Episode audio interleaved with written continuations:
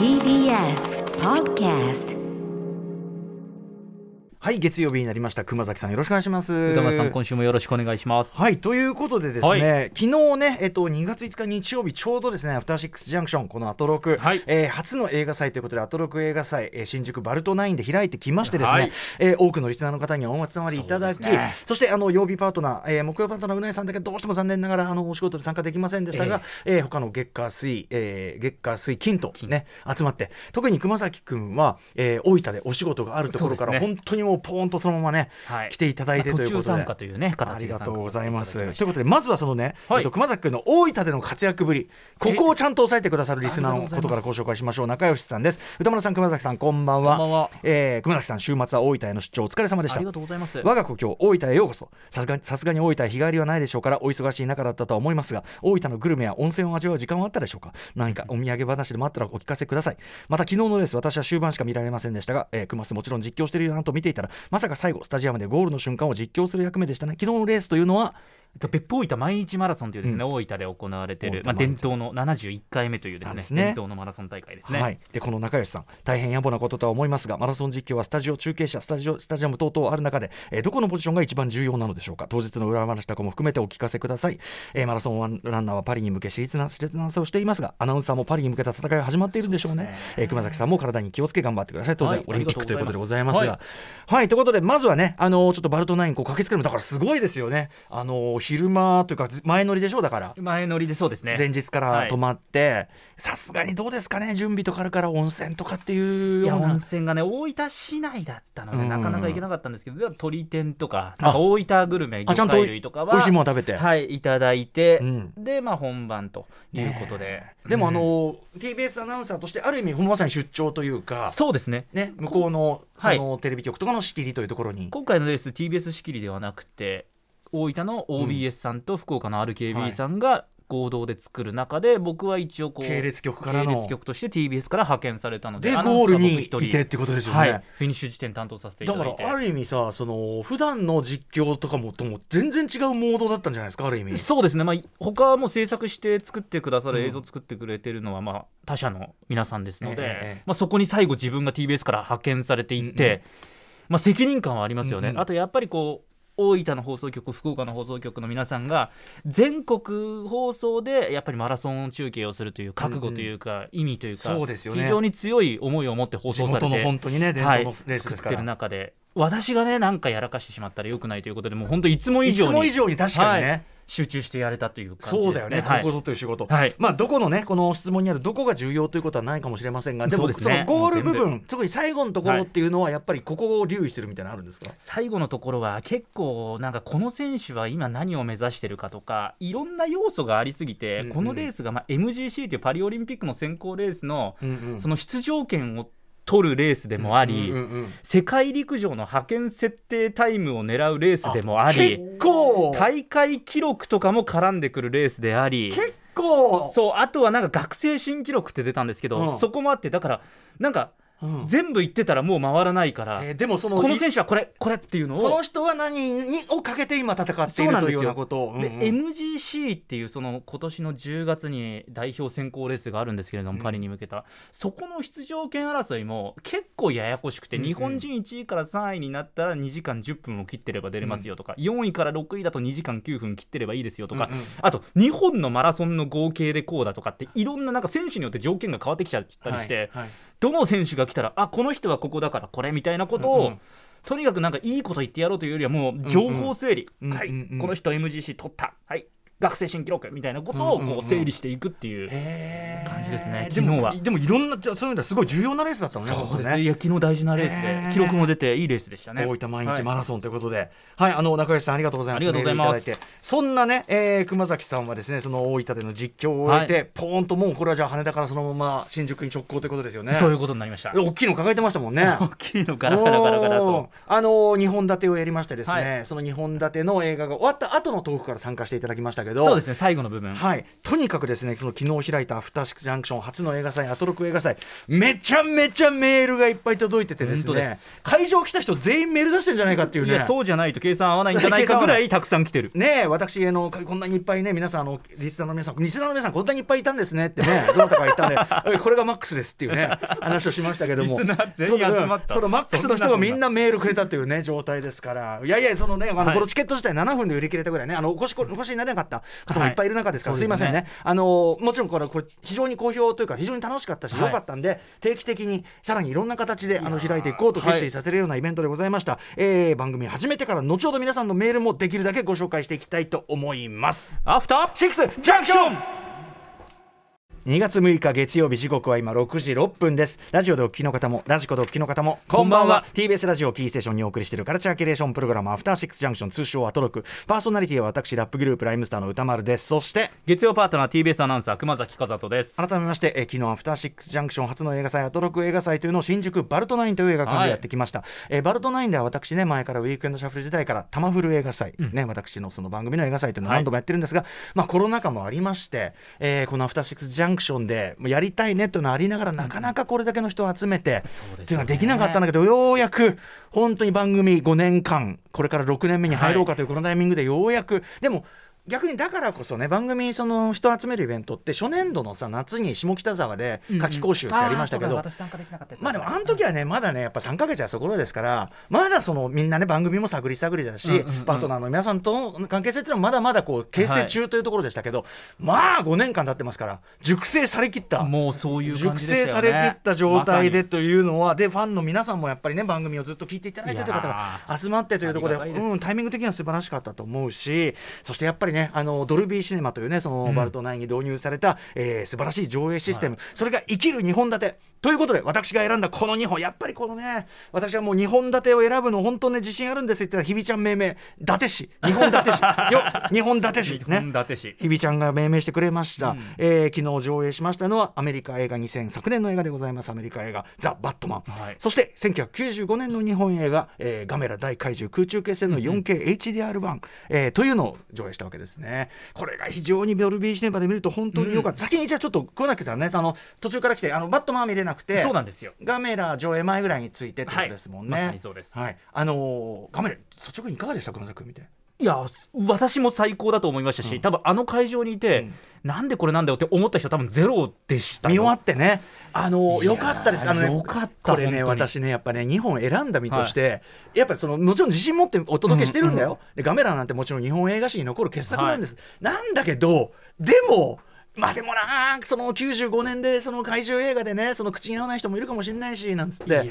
あのドキドキしながらでの皆さん本当に喜んでいただいて、でやっぱりその面白かった面白かったって聞くと、うんうん。うんでしょーとなるんですよね。いや本当によかった。ちょっとで見られてよかったなと本当に昨日あのタイミングで見れてよかった、うん、あの皆さんからもねいっぱいメールいただいて、ちょっとそこをご紹介しつつと思いますがまず熊崎君がはい。来る前に起こったこととしては、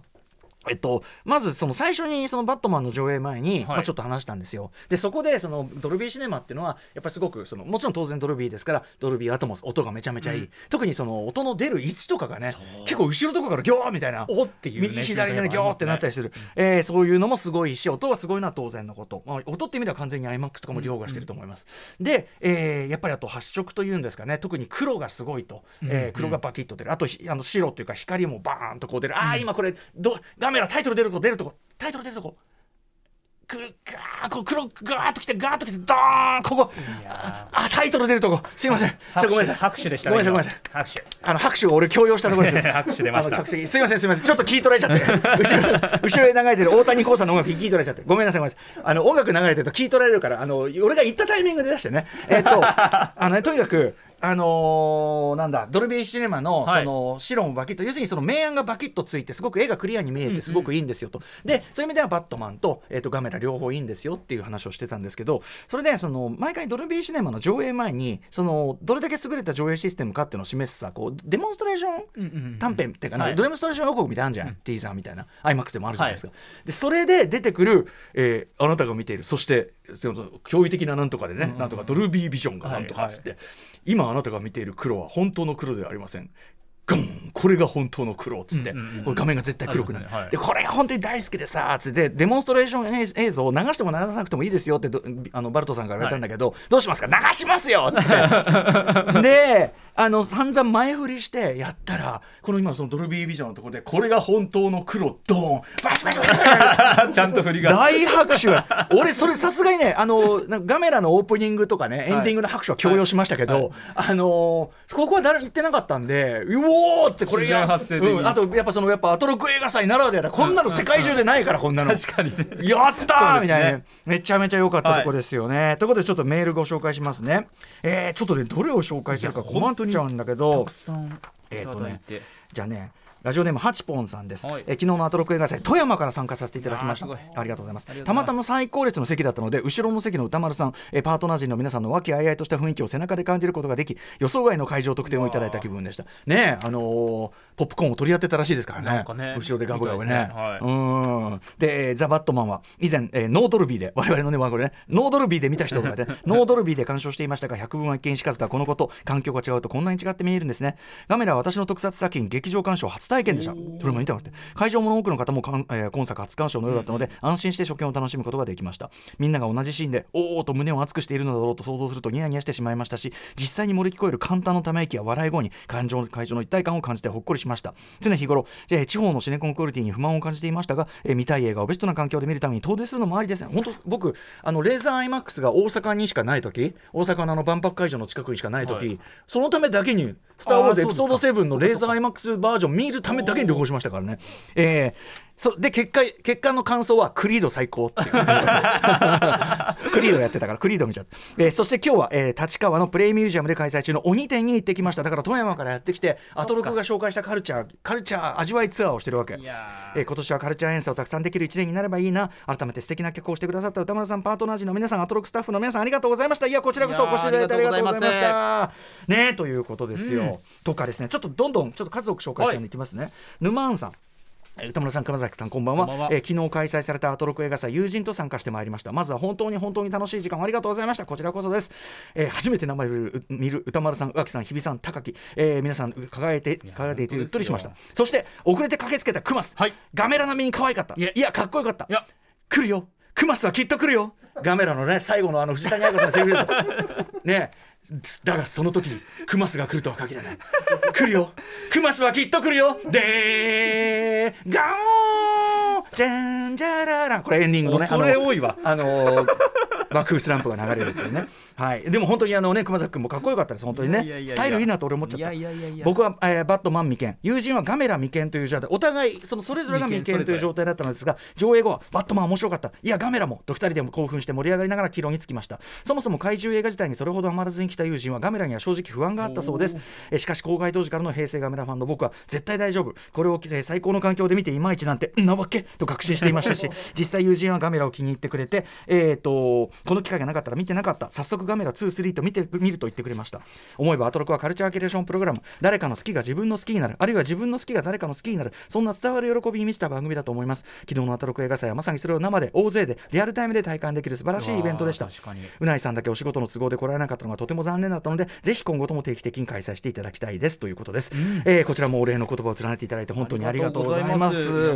ねそうね。こういうだから、あのーなんていうの特にさまあザ・バットマンはねもちろんすごくいっぱいお金をかけた、はい。はいゴージャスなハリウッド映画。でしかも最高の環境で見ればただ逆に言うとバットマンは一番ドルビーシネマで見るかどうかの差が一番大きく出る映画なのね。あのうーん。熊崎君見てないからあれですけど、あのね改めて見たけどね。あの画面内の黒比率を測る装置があったら多分あの歴代トップ級に黒いんですよやっぱし。だからこそ入るってことですね、うん、そうそうそうそう。だしと時々どころの光の演出みたいなのも入るっていうことなので、例えばね分かりやすいところで言うとブルーレイだとねオープニングで最初にバットシグナルがねこうこうババーってこう照らされて空にこう雲のマークが出て、でそこでどうやらそのブルース・ウェインがバットスーツに着替えているらしいところが薄暗い赤い光に照らされて、バットマンのマスクだけが赤く照らされてるっていうとかあるんだけど、はい。これねブルーレイだと僕んち結構いいモニター使ってますけどそれでも再現できなくてなんていうのかな染みにじんじゃってて、はい。何が映ってるかよく分かんなくなっちゃってる。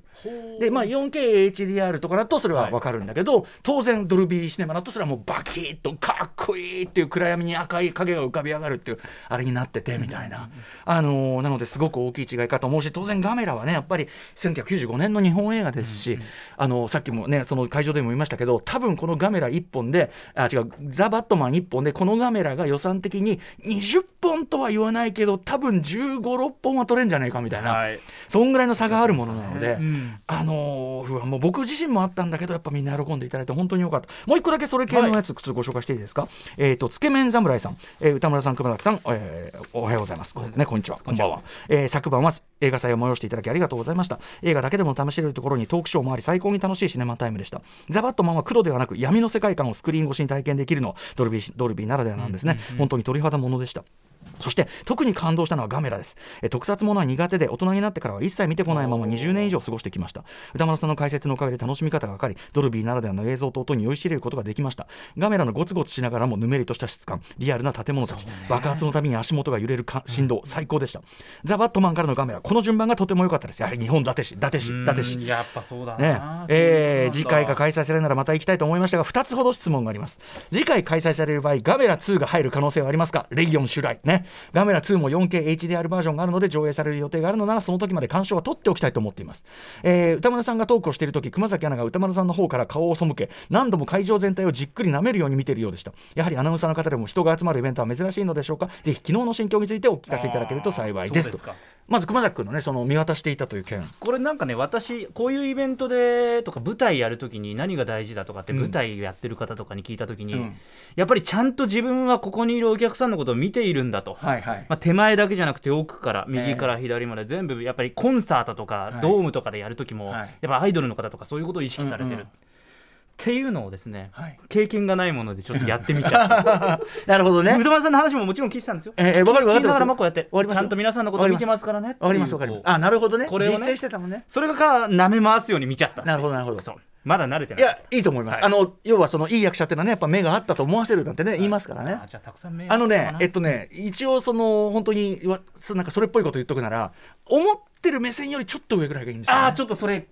始まる前に聞きたかった。はい、ただ完全に見ちゃった。だしだしその喋るときはちゃんと軸足立ってガシッと立った方がいいんだけど俺はねもうあえてと言いましょうか。見てれば分かるけどもうくねくねくねくねしながらくねくねくねくねしながら。それはなんでかっていうと結構、ま、真ん中のねパートナー陣の皆さんが結構きちっと立ってらっしゃったから立ち姿ビシッとしてからね逆に動きねえとと思ってこれちょっとなんかこうちょっとこう あ全体のバランスをみたいなそうそう最大の MC 的にちょっとこうフラフラしてみたっていうね。あとやっぱそのホーム感ね改まった場じゃないよっていうね。そうですね。ん確かに。こうちょっとこうくねくねしてみたっていうね。うんありますけどね。いやなんかちょっとメールもどれ読んでもね例えばその映画の感想としてもすごいグッとくるし、はいあのーあれなんですけどじゃあねちょっと時間も迫ってきたんでこの時間はこれを最後にしときたいと思います。このちょっとね抜粋して読ませていただきますけど、えー、ねだめカンタービレさんです。歌丸さんくますこんばんは。えー昨日アトロック映画祭に参加しました、ザ・バットマンとガメラ大怪獣空中決戦最高の2本立てでした。さすが立石ね。ででこの方ねここはポイントです。皆さんいいですか？昨日昨日はランチでぶらりと入ったお店に、はい。偶然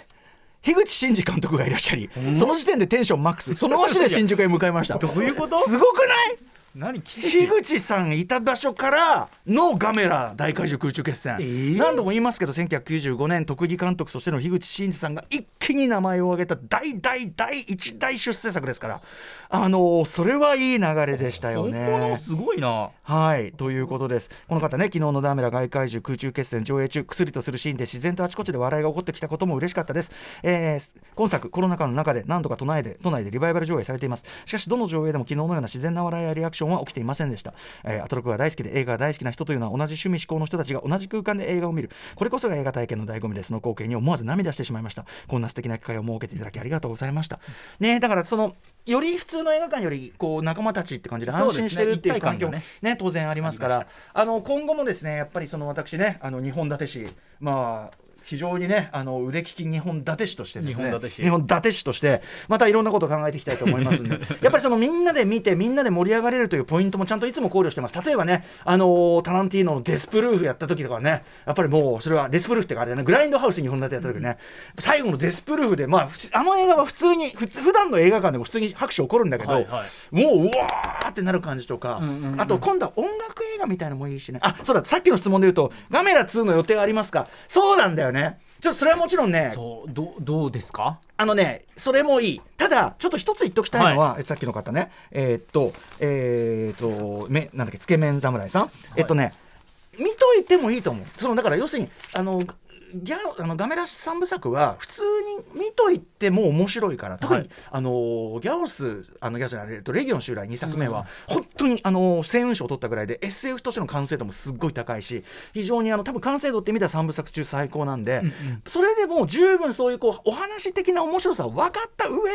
ででそれを最良の環境で見るってやるとよりビーンっていうのがあるから。なるほど。だって俺さだってガメラそのだって大怪獣空中決戦なんかさもう100回じゃ聞かないんだよ。なのに絹もうボロ泣きしてんだからね。うわーっつって。そうだからそうね。そうあとやっぱこの環境でねもうでも二度とこの環境でこんなみんなと一緒にこの熱気の中見れるってことはないかもと思ったらまたそれでも涙してきちゃってみたいなありました。東京タワーのねあのシーンみんな名場面っつって皆さん盛り上がってくれたもん本当に嬉しかったです、うんはいということでアフターシックスジャンクション、えー、アトロック映画祭お集まりいただきありがとうございました。まあ今週いっぱいはねちょっとある程度その話続けるかもしれませんが、えー本日のメニュー紹介、えー、いってみましょう。はい6時半からのカルチャートークはライターのプロ野球志望遊戯こと中溝康隆さん登場。プロ野球キャンプスタート。球春到来ということで恒例の巨人原辰徳監督最新辰徳ずんどこコメントを伺っていきます。原さんちょっと今季ちょっとちょっとさらに加速が、まあしてますよね ちょっと加速ついてるんで、ちょっと楽しみですね。えーそして7時から日替わりでライブや DJ プレイをお送りする音楽コーナー、ライブダイレクト。今夜のゲストはこの方です。先週1日水曜日ニューシングル今お聞きのドラマチックじゃなくてもリリースされました声優の花澤香菜さん登場です。えーこのライブコーナーにはおよそ4年ぶり2回目さうわそんな経ちます。はい、えーお待ちしておりました。そして、はい7時30分過ぎからは番組内番組ベンチャー企業キュレーションプログラムブースト6回目です。メインパーソナリティはウーム株式会社代表取締役会長の鎌田和樹さんです。7時45分頃からは新概念提唱型投稿コーナーアピールの行方アピールが意外な転がり方をした思ってもみなかった形で自分に返ってきたというエピソードを紹介します。そして8時台の特集コーナービヨンドザカルチャーこちら。音楽ジャーナリスト高橋義明の月間ミュージックコメンタリー特別編。第65回グラミー賞大総括スペシャル TBS ラジオジェーンスー生活を踊る金曜ボイスログの選曲もされているおなじみの音楽ジャーナリスト高橋義明さんによる月一音楽企画の特別編です。今日の午前中に発表され、えー日本でもワウワウで生中継されておりました、えー第65回グラミー賞渡辺志保さんもね解説で出てましたけどね、えー私でもね実はちょっと全部見切れてないんで賞の結果とか知ってるとこ知ってないの結構あるんですけども第65回グラミー賞の結果を高橋義明さんに最速で大総括していただきます。はい。番組では皆様からの感想や質問などをお待ちしています。歌丸アットマーク TBS.CO.JP 歌丸アットマーク TBS.CO.JP 読まれた方全員に番組ステッカーを差し上げます。各種 SNS も稼働中さらにはププラットフォームポッドキャストなどで過去の放送もお楽しみいただけます。それではアフターシックスジャンクション行ってみよ